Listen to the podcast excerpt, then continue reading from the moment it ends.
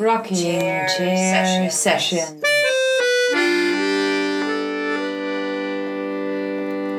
With Elisa Di Battista and Maria Teresa Barber.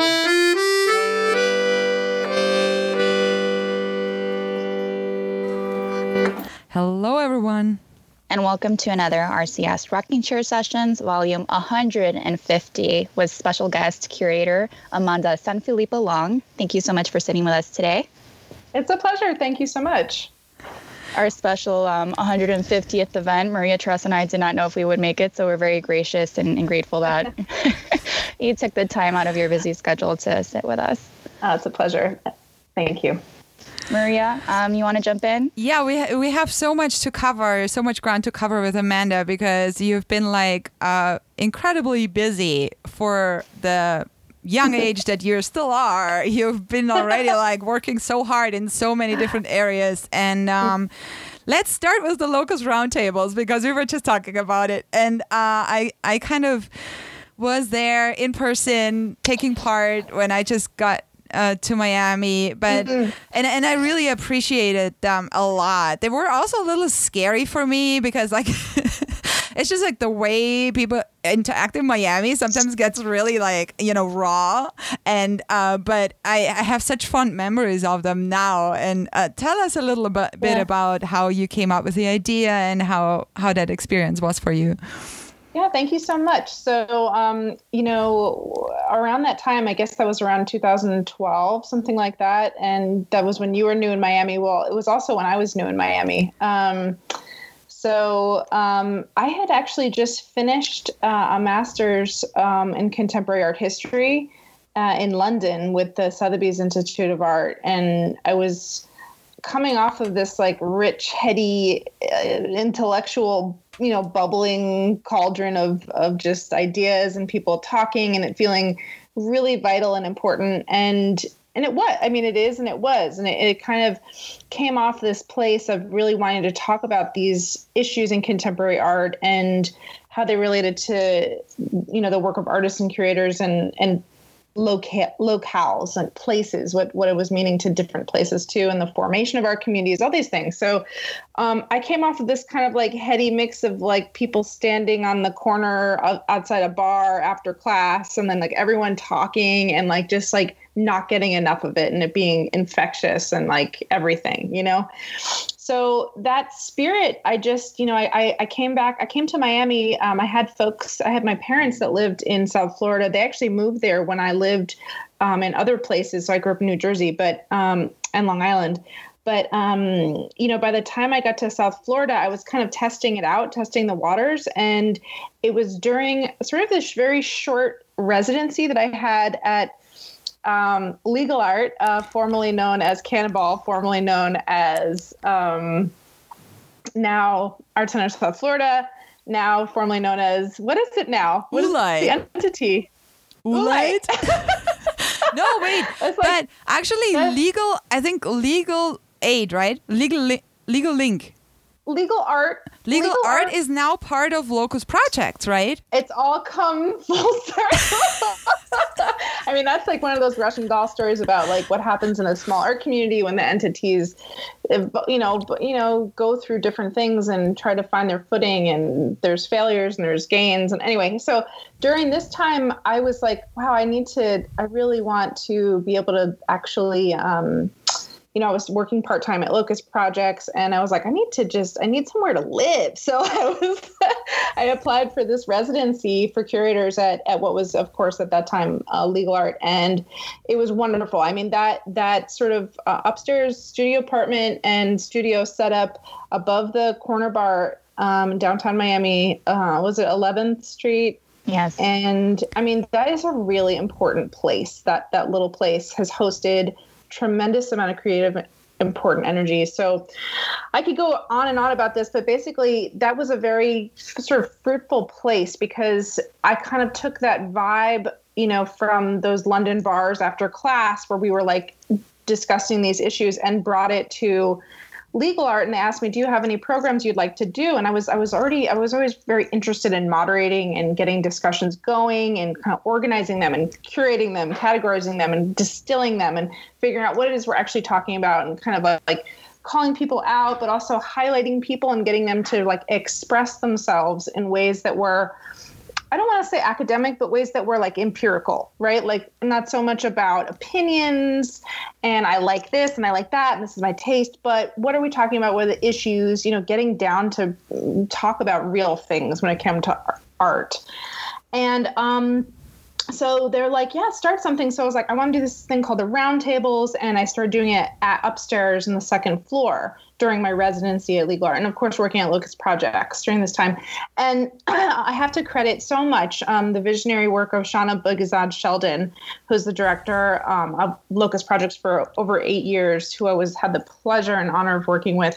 So she had not only hired me and it enabled me to actually work and live in Miami, because I just finished my dissertation, and she had actually offered me a job while I was finishing my dissertation in New York. I was studying with doing case studies with Creative Time, and I had done a case study with Locust and moved back up to New York. And then she said, "Hey, would you like a job to work with us for Basel?" And I was like, "Sure." So I drove my little car back down and started working with her, you know, a week after handing in my dissertation, which was great. I also studied at Art Angel in London, which is an amazing organization as well. I don't want to get too caught up in this, but the Roundtables was very formative. Shauna, she kind of heard about what I was doing during the residency at Legal Art, and she said, why don't you bring this to Locust? You know, I was doing development and other kind of some programmatic things, but on the large and haul development at Locust, which I find fascinating, wonderful work. And she said, dude, I would love you to do public programming, bring the Roundtables here. And that just opened the door and created a platform. And that was when it really kind of took off, because we were doing these kind of like, they were about 3 times a year. And they were like a program of 4 or 5 weeks in a row. Like every Tuesday, it was just like Tuesday. And I would get artists and curators and different people to come up with a topic that they're interested in discussing. And kind of the emphasis wasn't so much like, oh, come and let's do a slideshow and it's a lecture. It was like, no, there's a big table. There's no visuals. We're all going to sit around it. Someone's going to have a topic. I myself, would moderate. So basically people would throw things out there and I would help twist the conversation and move it and shape it and kind of align it. And it was just awesome. And the material that was produced during that time, I have to tell you, I'm so proud of that work. And it was just exhilarating. I remember it was just freaking exhilarating. I felt like there was something coalescing during those, because it was like going to church. People would be like, I have to go to Locust. Like, I am going. And like, you know, it would start with small groups of like 10 or 20, and it ballooned to like 80 or 90 people. And you had the people around the table, and then you had these like layers and layers of people, you know, sitting at the fringes, and they would still have the opportunity to talk, but it just it felt really important, you know? So, I don't know. I think the Roundtables opened up a lot of things for me in terms of just wanting to hear people and direct conversations into important, vital, interesting threads, you know, as it relates to contemporary art and what we're doing. But also, as you mentioned, since it was one of the first things you did coming back from being away from Miami or starting to discover it, you started to get a foothold, start to realize what's going on, the different spaces that people you're interacting with. So I imagine it was a lot of learning that happened for you as well in terms of like... Yeah. And Locust Projects, what a phenomenal context to be able to do that in. Just the center in so many ways of the art community, you know, not a big museum, not a big flashy organization, but humble and very tight, very real, and very creative origins, with a fantastic network of both artists and people that really advocated and championed it. It was just like walking into the best. You know, it was like opening a door and getting in, and then like being on this ride that was like, you know, really, yeah, it was a great way to get a footing in town. How long were you at Locust Projects before you actually commenced, you know, being a part of the Fringe projects? Oh yeah, so Fringe. I have to credit so much the work of Claire Breukel, Brandi Reddick, and Sonia Boggensberger. So three amazing women that Sonia, working at the Miami Downtown Development Authority, Claire Breukel, an amazing curator, origins with Locust and starting and been part of so many important organizations. And then, of course, Brandi Reddick, who is the curator for Art in Public Places for Miami-Dade County Department of Cultural Affairs for a decade and did amazing work there. So the kind of things that started to happen when I was actually writing my dissertation. So I was writing about temporary public art and public art that was, I was calling them like super projects and these basically I was calling them also public experimentals, which were like these weird organizations that were producing and commissioning public art and art projects in general that were just so based on the artists, privileging the artist's ideas. They were commissions, but they weren't just like, please do X here and blah. You know, it wasn't about plop art. It was about this. It was about activating this other form of, you know, practice about artists who integrate their or investigate, use the fabric of a context or a place to create an artwork that's living, that's, you know, the medium involves time, base, and place, very much like a happening, but, you know, almost to a further degree. And anyway, all these things kind of coming together. When I was doing my case study at Locust, someone was like, you got to talk to Claire Breukel. And I was like, oh, okay, who's Claire? And then I had this phone call with Claire. I'll never forget it. I was like in my parents' house in their living room, just being like, no, we're going to get a job. No, but I was like, oh, let me talk to this, you know, great. This woman's open to talking to a grad student who she's never met. And I had this wonderful conversation with her. And she was just like, yeah, we're commissioning temporary site specific, you know, art all the time. And this is what I'm doing. I'm doing this project right now called G-Spot.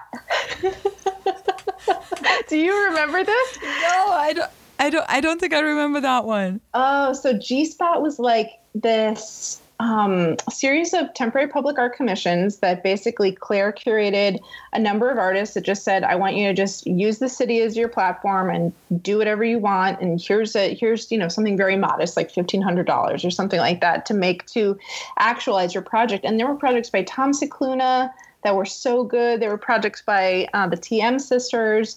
There were just these, Carrie Phillips. There were just these beautiful commissions that Claire just makes things possible. She's just like, yeah, sure, let's just do it, you know? And then she's such a deep respect for artists and what they want to do and just enabling and, you know, supporting them. So she just told me about what she was doing. It was sponsored by Grolsch, the beer, which used to be all over Miami. It really isn't anymore, but it used to be filling the fridges and coolers of like all the art organizations. But so... yeah, Claire was just like, I'm doing this. And then I was like, she's like, would you like to do a tour or something like that? Because I basically interviewed her and I've quoted her in my dissertation. And she was like, do you want to be part of G-Spot? Like, do you want to come around? I was like, yes, you know, I'd love to. I'm dying to. So she gave me the opportunity to like participate in some informal tours. I made a tour. I think I pitched it at her and she was like, great. Yeah. Or it was a bicycle tour. It was great. Anyway, so that was like a real first taste of like, you know, what people are doing with Creative Time and in New York and Art Angel in London, we can do it here. Of course we can do it here. It's great for here. So, and I felt like G-Spot was like, you know, obviously it was the first thing I was involved in and knew about. So I was like, this is great. It's just the beginning, even though things, sure, important temporary site specific projects have happened here, of course. So the long and the short of it, Claire really lit that fire. And then I continued to work for Locust and continued to express interest in what she was doing with the temporary. And then she and Brandi and Sonia, in the meantime, had kind of brought this brain trust together about how to fund, which is such a key thing because I, both as a curator and as, you know, an arts professional and, you know, creative person myself, really... fundraising has always been a huge part of my practice as a curator. I know that sounds weird, but unless you're bringing the dollars to the table, you're just spinning your wheels. So like I was and even in grad school, I was interested in developing all these different mechanisms for fundraising and different ways that could be done. And you know, you kind of, there's nothing new under the sun, but sometimes there is, depending on how to work these things and how to make them work the best. And, you know, I got really obsessed with how can we get this funding in place? And my work at Locust was really driven by that. You know, it's so much easier to fundraise and learn how to fundraise if you're interested in what you're doing and you believe it and you support it and you're like, this is enabling me to do this. And this is you know, so, plus it's just great. It's so much fun. I encourage people to not be intimidated to fundraise. It's a really wonderful, it builds community like nothing else. It's amazing. So, Elisa and I were like really bad. So we are totally in awe of you. I have to tell you, I mean, having important mentors is really key. I mean, Chana Sheldon was an incredible mentor for learning how to read, and boards and trusts. I mean, people, there's literature, there's books, there's a whole industry, but I mean, it's the passion that's the most important thing and driving towards something.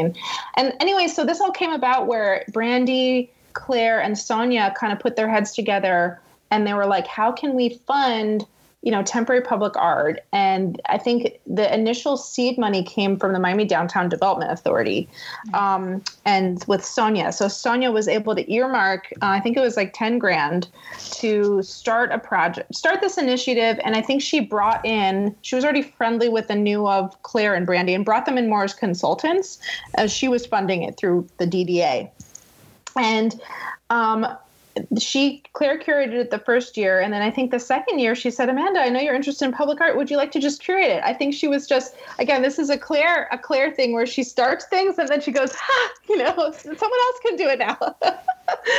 And she's, you know, I have deep respect for her, what she does. There's nothing sleight of hand about that, you know, but she gets things moving. And then sometimes she in order to continue to grow, she, you know, moves on. So she was very gracious, said, Amanda, would you like to curate this second season? I believe she curated and put in place the 2011 season. And then I think I came on for 2012 or 2013. I'll have to fact check that. But she curated some amazing projects by Misael Soto with this huge, gigantic picnic blanket, and Jillian Mayer with these wind chimes that were hanging off the Adrian Arts Center. I mean, imagine getting permission to do these kinds of things.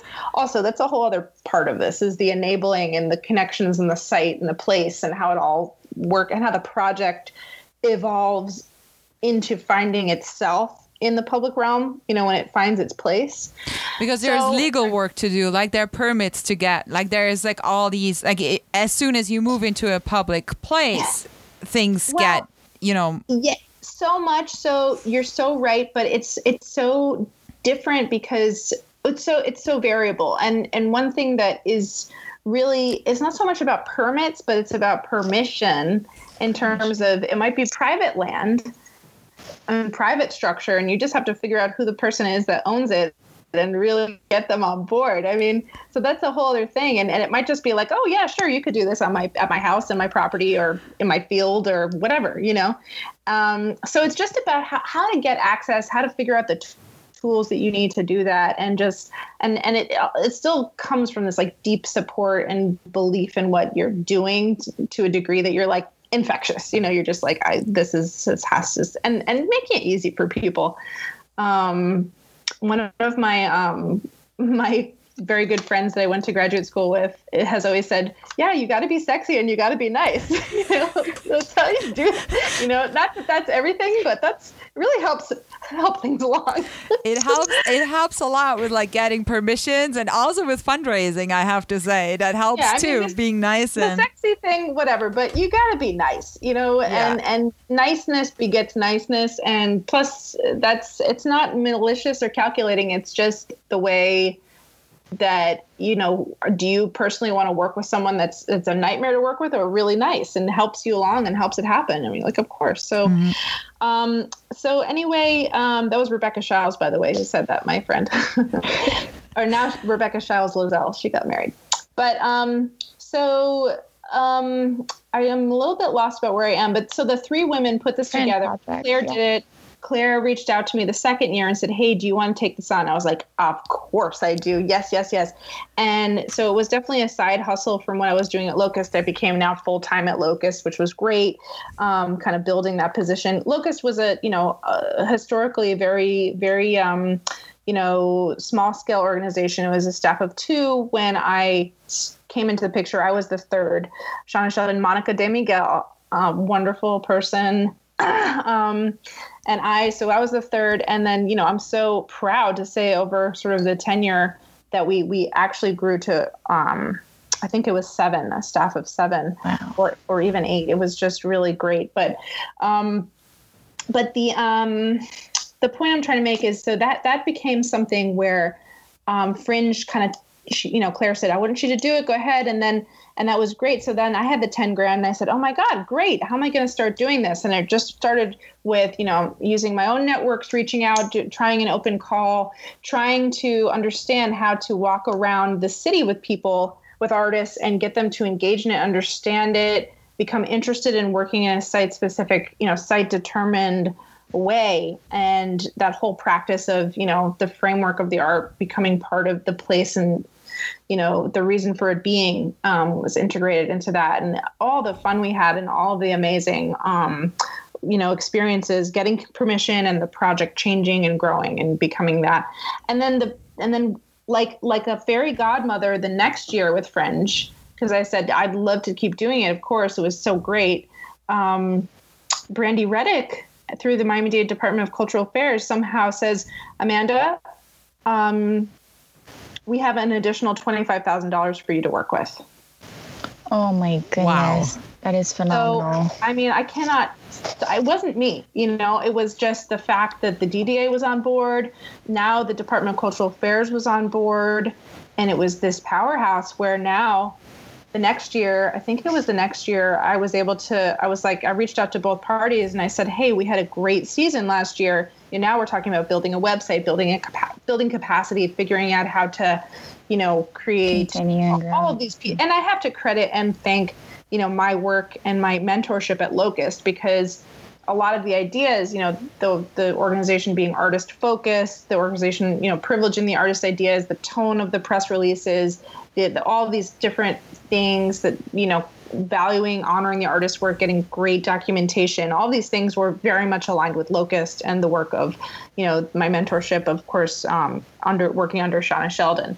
So, as kind of Fringe grew, Locust was growing. It was a very exciting, fun time, those couple of years. I mean, it was crazy. I worked so hard, but, and it's, people talk about this whole side hustle thing and how, doing something on the side that you're really passionate about, if you do have that bandwidth, it's great because it can help you get somewhere else that you wanted to go anyway, and it challenges you and it lights that fire. And, if you have the bandwidth to do nights and weekends and just, try to dedicate some time to it, yeah, it gets a little crazy. But if you're okay with doing that for a while in your life, it does. I think for me, it was really important. And right now I'm trying to, I'm always trying to cultivate my next side hustle. So, or just see where your passion brings you. Cause that's what the passion is. And then you continue, or it grows, it like snowballs and it adds to itself. And then that next year, so we had the support from Miami-Dade and from the DDA. The organization itself was developing an identity outside of just the artist commissions. And then I was like, I could apply for other grants. I could apply for the Knight Foundation. I could apply for, all these other things that are flying around that, feeling so lucky that there's this access to the kinds of grants that we have had, to organizations and fledgling and to artists that are, not 501c3, no incorporation, just what do you want to do? So that kind of freedom, granted the first night grant, additional grants from the Ellie's, additional grants from another night grant. Now Fringe is doing its third night grant, which is, of course, the biggest ever, which is really transforming the organization, transforming the organization. The organization I keep, that I refer to as Fringe, now has a new executive director. So after almost a decade, I'm stepping into the role of senior advisor. And Deborah Lehman DeCapua is coming into the fold as executive director. And for many years, I also have to thank the support and the curatorial work and the other all kinds of different work from Justin Long. Justin has been a big, big part of Fringe for many, many years. So, you know, there's a lot of different really great creative forces that came together. We actually were able to, you know, not only engage with artists from here, but artists like locally. We all did a project with Hugh Locke, which is like a dream. Yes, incredible. And what a wonderful person and artist he is, and generous in spirit, and just wanting to try things and experiment and being open with that, you know, and as the, you know, things continue to grow and just, you know, growing pains, but, you know, we're still not at the 501c3 yet, but that's the idea is to become that within the next 18 months. You know, we were, you know, just working on it, different one thing at a time, you know, one step at a time. But, you know, some amazing groundbreaking projects from Domingo Castillo, activating spaces, what is now known as the Mana 777 Mall downtown. I mean, that was when it was truly the actual mall. Fringe was the first art organization to stomp in there and just ask to do stuff. And Moshe Mana, I have to tell you, is a very generous, thoughtful person. I was texting. He gave me his cell phone. We were texting, and I was asking him if I could use different things, and he was so kind and generous. And almost everyone who we approached is. Some people are like, "Get out of here! What are you talking about?" But you know, it was fine. I mean, and different curators have come in. I curated things. Justin curated things. Deborah's curated things. Deborah did a great job curating the Shabalala Self artwork that's still up at Lee's Sushi that you can visit. It was amazing, yeah. And just looking for the artwork, like wandering through downtown and trying to look, you know, find it is like an experience too. It's an experience. And wandering, it becomes part of the fabric of the city and the stories of the city, and they're meaningful, you know, artworks with their own integrity. And Justin brought in Nate Page, who is the artist who's done the limousine that we buried halfway into a vacant lot. And, you know, all these things are very thoughtful. You know, the size of the limousine was actually proportional to the size of the ceiling heights of the luxury condos that were just beside it. And, you know, it was about decadence and perception of Miami. All these, you know, there were so many layers and interesting things that happen when a public artwork is made for its place. And that really... Yeah, really, really fed the engine. It still feeds the engine really hot. I mean, Fringe is just like, oh my God. And at the moment, we are working through this, as I mentioned, this Knight grant. So our big sort of step this past year has been to come into official partnership with the Perez Art Museum, Miami's Maria Elena Ortiz, the curator, one of the curators there, who's fantastic. And her focus and specialization expertise in artists of the Caribbean, either both of Caribbean descent, Caribbean diaspora, not living there, and also living there themselves. And so we're doing a 2-year engagement, kind of like a. It's been my dream for a long time to do sort of like a mini biennial, like a Venice biennial style, you know, where there's an opening, there's a season, the artworks are up, and then there's a closing, sort of like a Prospect One or something like that. You know, we're getting closer. That'd be lovely, yeah. Prospect New Orleans. We're getting close, you know, Fringe is like with this grant, which is very modest for what we're trying to do. I think Fringe is going to put some boots on the ground to say, like, this is what we're doing. It's a biennial style exhibition. It's going to last for 6 months or 4 months. And it's going to have an opening and a closing date, and it's going to function like an international biennial. And so, you know, these different pieces are all like enabling one another. And, you know, I won't tell you it's all been fun. Like, I definitely have cried tears for Fringe out of sheer frustration, you know, many times. And it's not easy to start anything, you know, and you have fun, you know, not only are you confused about how to handle your dollars, but how to, you know, do your accounting and how to bring in professionals and how to be wise about your expenditures. And we've definitely made a lot of mistakes. you know, you learn through them. I imagine we can share our we can share that feeling. Like Elisa and I, we decided very early on to become a nonprofit. Like we did all of that ourselves basically, and did the IRS and everything. But there is always like a plus and you know, like for example, a Wavemaker grant you can't apply when you're a nonprofit. So for the smaller grants, it's almost better not to be a nonprofit, right? And then like I think, probably where you are with your project, it's the perfect time to kind of make that transition and have the board and have it like more settled as a company then, or like as a, you know, with having a board is so key, and the kind of steering and support and structure also. Mm-hmm. Something that a board really does is create structure, and because you're having reports, you're having, you know, quarterly or monthly meetings, you have to get everything together. You have, you know, people who are, you know, there's an agenda, you know, it's not just like, hey, I did this, I did that. Oh my God, let me get this together. You know, it's like, that's what it takes to start it. But the structure for small organizations is really important. And, you know, leapfrogging over talking about structure as it go to my role as curator for Miami-Dade County's public art program with Art in Public Places is all about, you know, there's a lot of creativity, but that structure that we have is unbelievable. It's so marvelous and it works like a charm. It is, I mean, it's hard work and a lot of it, but if you do not have that discipline, that structure and those systems, you know, you're really gonna experience a lot more. Anyway, I don't mean to be and like the hard. Yeah, but it's also not gonna last if you don't have the structure. You know, if you don't put the work in to kind of make it like sustainable and make it, you know, lasting also after you're gone, basically, you know, when you have this structure with the board and when you're, you know, when you're building that from the ground up. And I mean, Art in Public Places, 1973, when it started, 1973. Right. And I mean, in Miami, what was there in 1973 from the institutions that we have now? There was no huge PAM building, you know, there was no,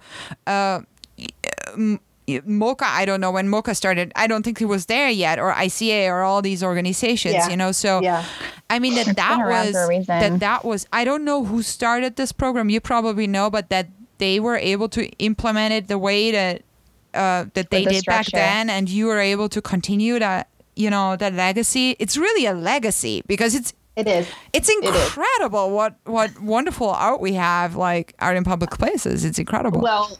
And not only to the founders, Ruth Schack, and other really important visionaries at the county, but Michael Spring's leadership, and not only, you know, inclusion of the program, but now over the past, I'd say about 15 years, the Department of Cultural Affairs of Miami-Dade County has taken over the sort of overall review of, you know, taking the Art in Public Places program, which was kind of like an outlier, came under the umbrella of the Department of Cultural Affairs. And that was a huge positive step for the program to help it stay more in this sort of structural mode and keep some things, just offer more support and more guidance and all these good things. So Michael Spring's visionary guidance of the program.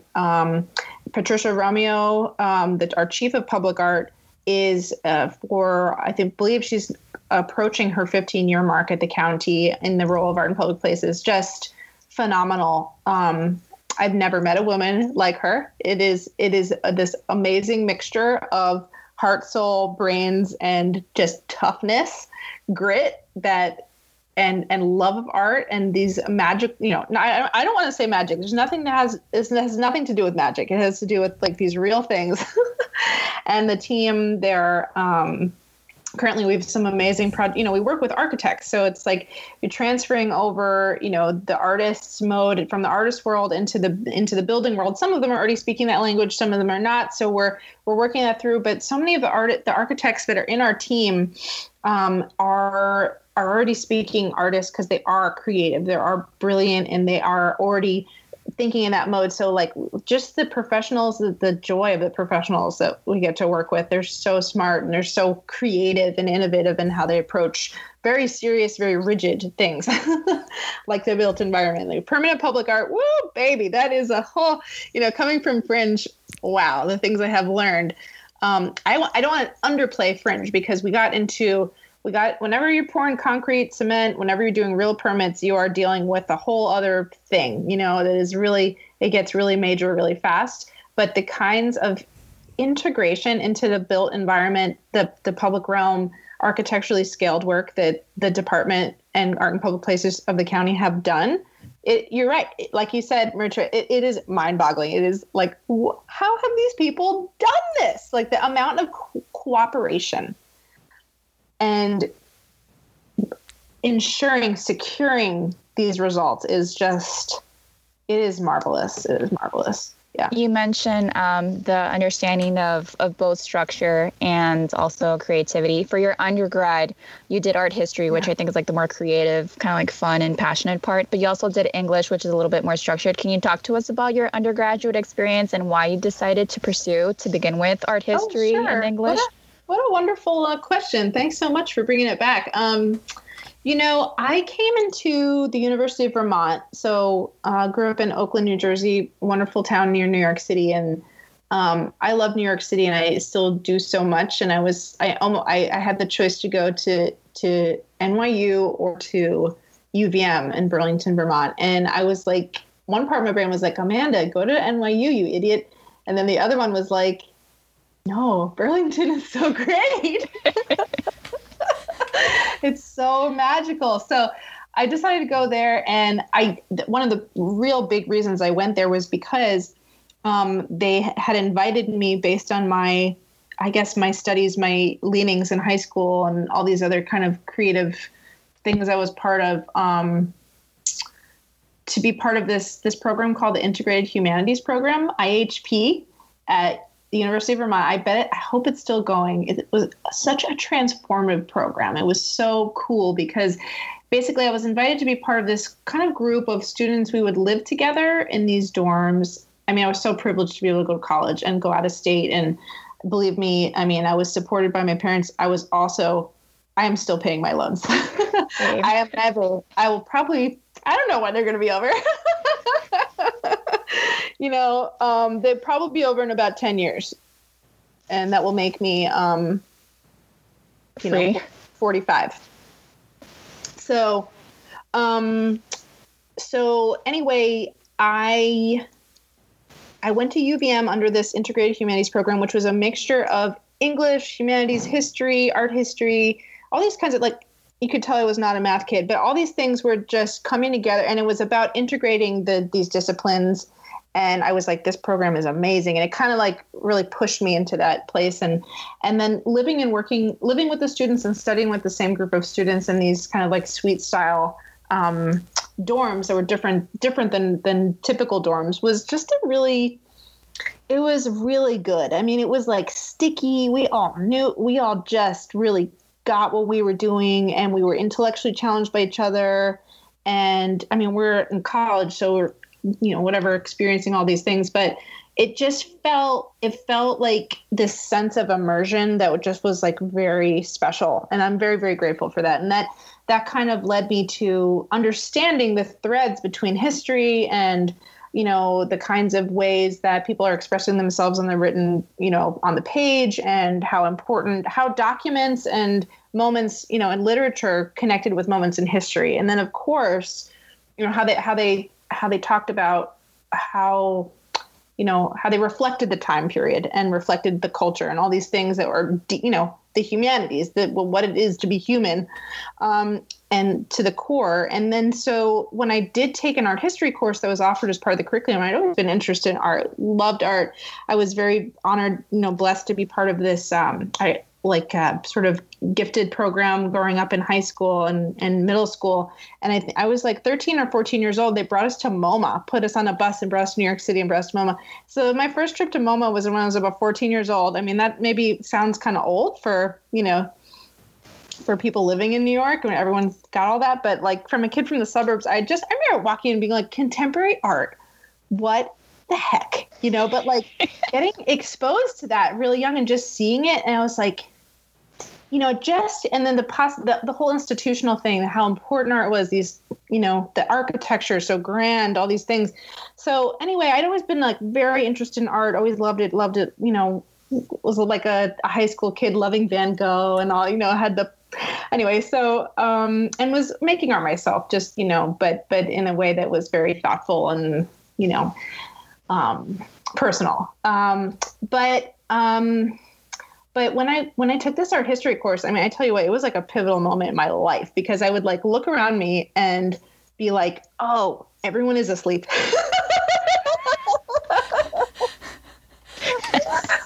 Everyone's asleep. And I was like riveted, like taking notes, all jacked up, you know, just like so excited to write down every particle of the information, the images, just obsessed, you know, and just so excited. And again, connecting this whole thing with what it is that a culture is with this sort of manifestation of the culture, which, you know, in literature, you've got to slog through a whole book. But with art history, you've got this image that you can deconstruct and deal with all these different aspects of it, whether it be an image or an object or happening or whatever it is, performance. So, you know, all these things just clicked in the most wonderful way. I was so lucky to have such a great college experience. I thank my mom and dad, you know, Mike and Anna Sanfilippo, so much for their support and their belief in me. I mean, I was really lucky. And you know, I had also been very lucky to have been able to afford going to Italy on a class trip right after graduating, like, you know, a week after graduating from high school.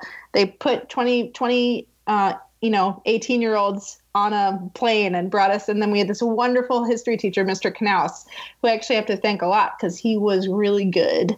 He was so good, and he made people care about history and world history. And I think that was part of the whole thing. But so we went to Italy, and then, like, you know, seeing the architecture, seeing the art, and then like in that art history class in college, seeing it all on the screen and connecting dots and remembering how marvelous and transporting it was to experience them. And, you know, I just was a really lucky kid. What can I say? It was I was privileged. I was lucky. I was happy. I was, like, you know. Do you feel that pushed you towards pursuing that MA in contemporary history? Did you take a year off? When did you do the stint at the BCA Center? Yes. So, thank you. I'm so glad you asked about that too. So another amazing, pivotal, transformative moment in my life was, so in this, taking these art history courses, changing to art history major in college at UVM, and then while I was in college, I was like, I really want to go get an internship and get my feet dirty. I've always wanted to just get my feet dirty, get working, get doing stuff.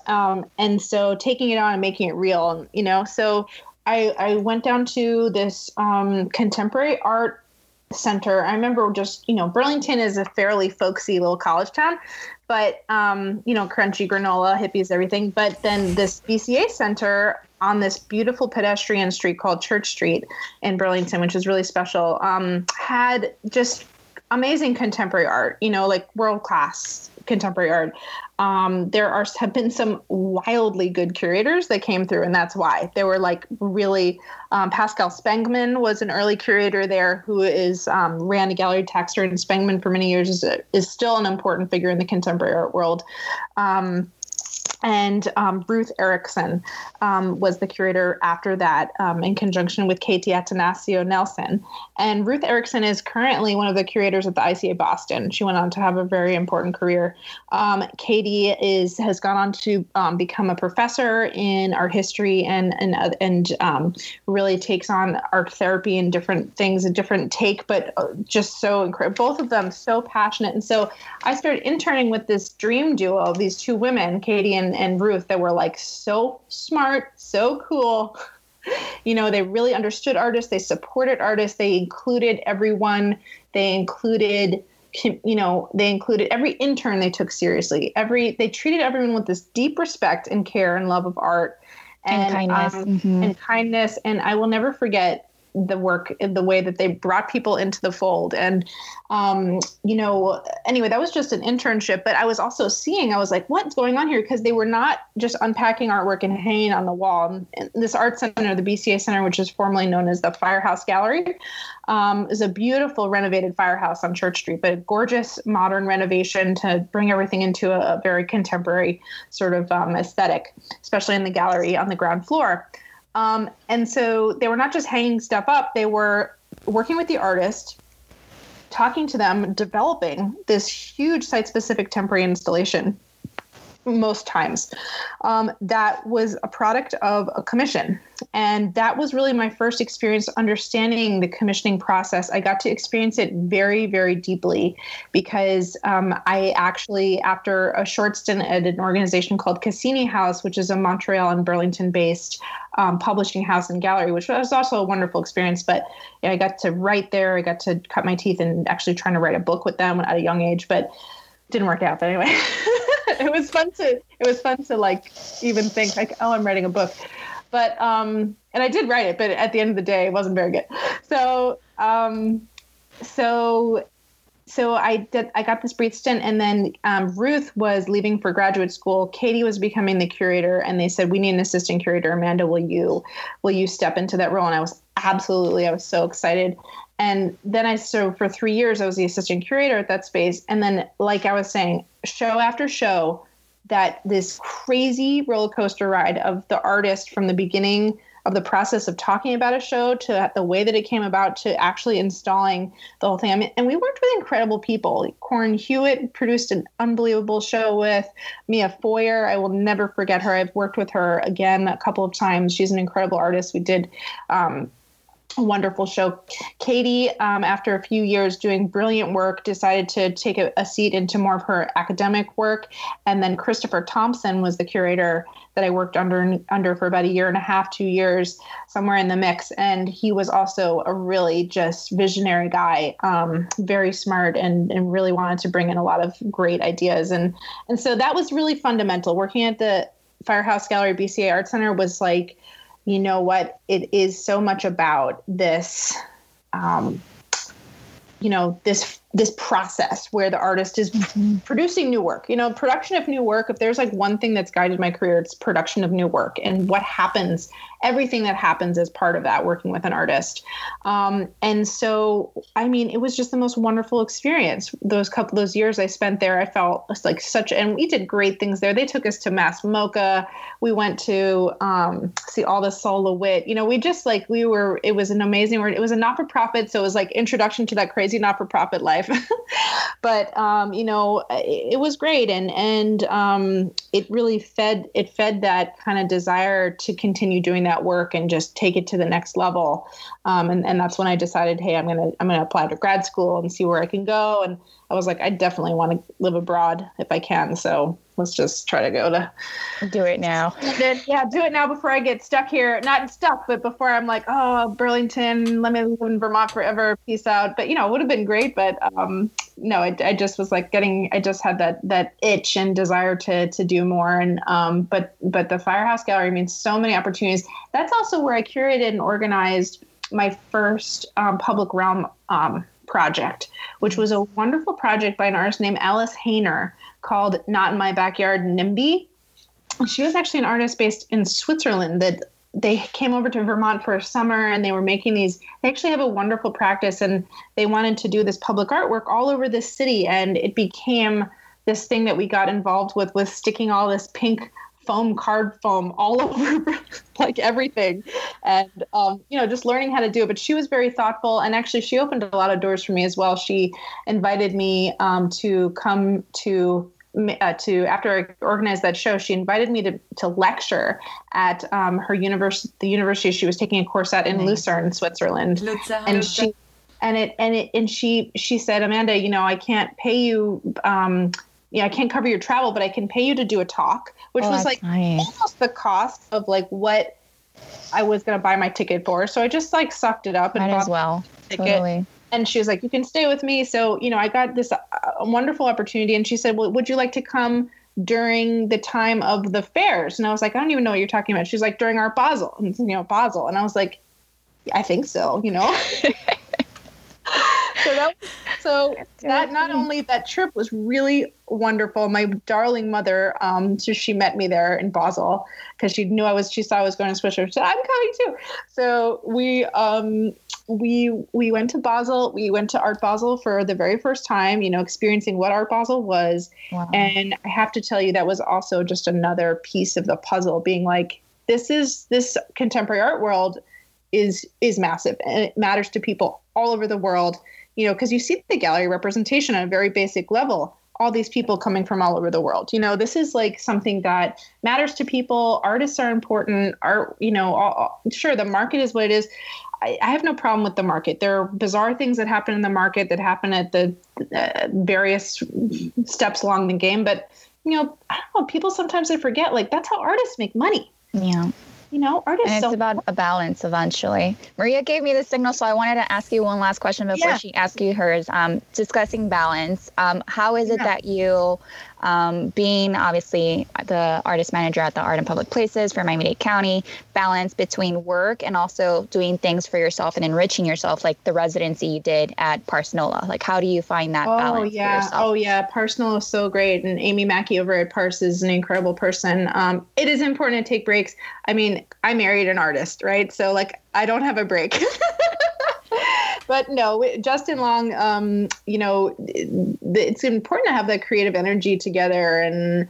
But anyway, you know, we talk about things like art. We do art together in our downtime, even having residency time where you have that chance to take a break, reflect on what you want to do to direct your own career as opposed to what you're doing, you know, for everyone else. You know, as the curator of Miami-Dade Art in Public Places, my responsibilities are great, and I enjoy it so much. But sometimes you do have to put it down and say, okay, what am I going to do? What am I thinking about for my next chapter? Do I want to curate biennials? Do I want to, you know, guest curate for things like freeze projects? Do I want to, you know, write a catalog? Do I want to do a 10-year book for Fringe? You know, all these different things that are important and need to continue marching on. So, but you know what? It's also good to just, you know, we've taken up gardening.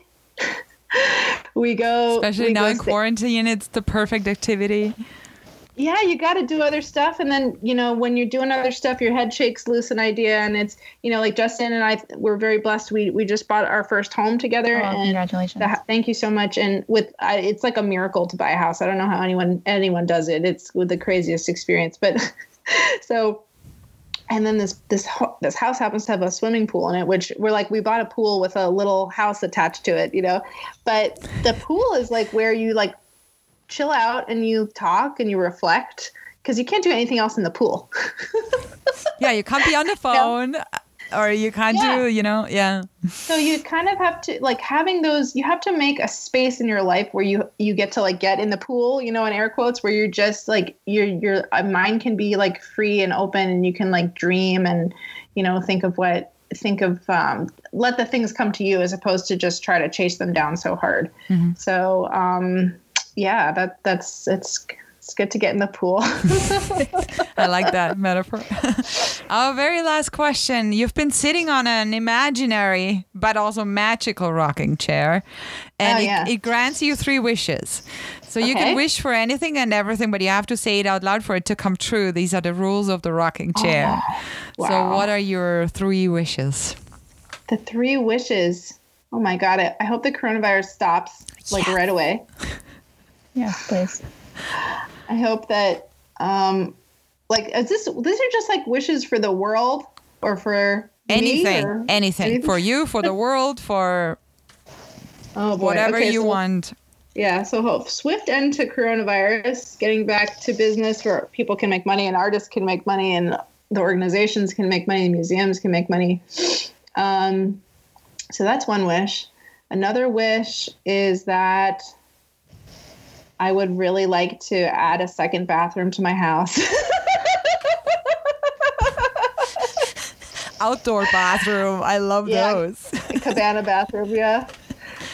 Oh, no, but really just, you know, that my actual real major wish that has to do like very selfishly with my own life is that I want to spend time in the northeast of the United States and in the South. Maybe not in equal measure, but I would like to be able to spend like full summers, work remotely, but spend full summers, because I miss my family really terribly. I have my family, my mom, my dad, my brother and his wife and three kids, and my cousins and uncles and aunts are all up in the New Jersey, Long Island area. And I just miss them so much. So I really want to be able to, I love my family here, but I really want to be able to do that part-time lifestyle. And now with this whole coronavirus thing, we're like, we can work from anywhere. I'm like, why can't I just go live somewhere for the summer until the end of October? And it's fine. So that's a big wish. And then another wish is that I truly, deeply, dearly want to curate some kind of biennial, whether it be Prospect, whether it be something new here that we do, whether it be something with Creative Time, whether it be in Venice, whether it be, for Sculpture Munster, all these things. May the universe provide that to you. I totally see that happen. I already see that happen. I think that wish is definitely going to happen. When, not if. Yeah. Thank you. And the work we're doing on the High Line, it just feels like it's aligning us to think that way. I mean, here in Miami, the High Line has been moving us in kind of that direction. So I'm really excited to see where that project goes. And, we can all move together into a place of, international recognition for that project. It's something I'm really excited about. All the partners are incredible. It's been a slog, but it's been an amazing process. So those kinds of things, and just seeing these projects that we've, been working on at the county come into fruition. It's not a dream or a wish. I know it's going to happen, but I just can't wait till a lot of them come into reality. Wonderful. So great. And thank you guys so much. What a pleasure and what a great platform. And everyone should also definitely next Sculpture Monster, make sure you go, because that was hands down the best international art event I've ever been to. I heard and so many good things about that event, and I definitely want to go if we ever travel again. That's a good reason to travel. Check out the Miami Dade, obviously the cultural website, I think. Yeah, Miami Dade doing a lot right now. Mm-hmm. Right, MiamiDadePublicArt.org, and then calls to artists. We're always trying to figure out ways to pay artists. Get people making proposals. Trying to direct a lot of our calls actually to the regional community as opposed to taking it national. We're making some of those choices now to do some of that during this time. And also fringe projects, Miami.com, amazing stuff coming out of that. So thank you for being our 150th and wearing a very sparkly and beautiful outfit that no one gets to see. When you take your image in the rocking chair, we remind you to wear the same one. That would be phenomenal. Yeah, exactly. We're going to do that. All right. It's a pleasure, guys. Thank you for your good work. Thank you, and thanks so much to our listeners. It's 150. It's such a pleasure that you're still here and we're still here. We're getting through this time, and we're going to come out transformed on the other end. That's for sure. All righty. Thanks, everyone. Bye. Thank you, guys. Bye-bye. So I just wanted to PS, because I forgot to mention two things that I'm really, really proud of that were transformative also, which during the time I worked at Locust, which was 5 years, we worked with the board and with Chana, an amazing director, to almost quadruple the budget and create all kinds of new programs, including Locust Talks, which was, we worked on in early days. Now it's just called Talks, but we brought really great people in, Massimiliano Gioni and Fairfax Dorn. And anyway, I'm particularly proud of, one of the things at Locust was I was part of the team that brought Locust to its first NEA grant. So I will never forget the excitement and thrilling feeling. And then over at the Department of Cultural Affairs for Miami-Dade County, another extremely thrilling moment was bringing in the grant from the Knight Foundation, thank you Knight Foundation, to host the Creative Time Summit in Miami in 2018, which was just an unbelievable experience. It was a full circle experience, because when I was a graduate intern, when I was writing my dissertation on Creative Time in New York, that's when I worked on the summit there, Living as Form, which was just a transformative project to work on, both the exhibition and the summit, working with Sally Swed and Nato Thompson and Ann Pasternak. And so working on that summit and then bringing it full circle, bringing it to Miami, Archipelagos and Other Imaginaries, was just a wonderful experience. And it was a total gift, and I still can't believe it happened. It was like a mirage. But Creative Time Summit Miami, check it out. Amazing content there. And also the Instagram for Art in Public Places is art at Art in Public Places MDC is the account. So I just wanted to shout that out on Instagram as well. So I think that is all for me. You've had enough of me, but thank you so much and take care. Bye.